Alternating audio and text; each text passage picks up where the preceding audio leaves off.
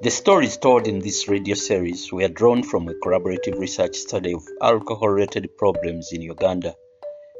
The study was carried out by Dr. China Scherz, George Mpanga, and Sarah Namirembe and was funded by the University of Virginia, the National Science Foundation of the United States, and approved by the Uganda National Council for Science and Technology. The study focused on techniques Ugandans living in the suburbs of Kampala use to respond to cases of problem drinking. Given the relatively recent introduction of Western ideas of alcoholism and addiction in Uganda, most people sought help for their problems outside the formal medical system.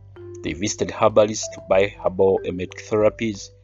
They made offerings to the Lubaale spirits in the shrines of Basamize.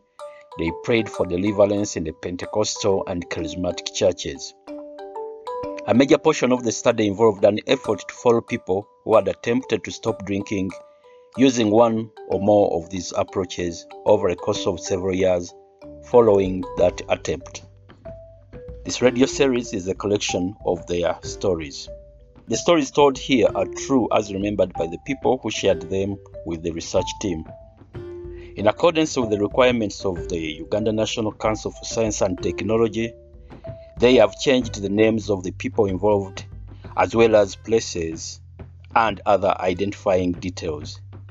The research team hopes that in sharing these stories with you that you may come to learn about the wide range of techniques people use to resolve situations of problem drinking.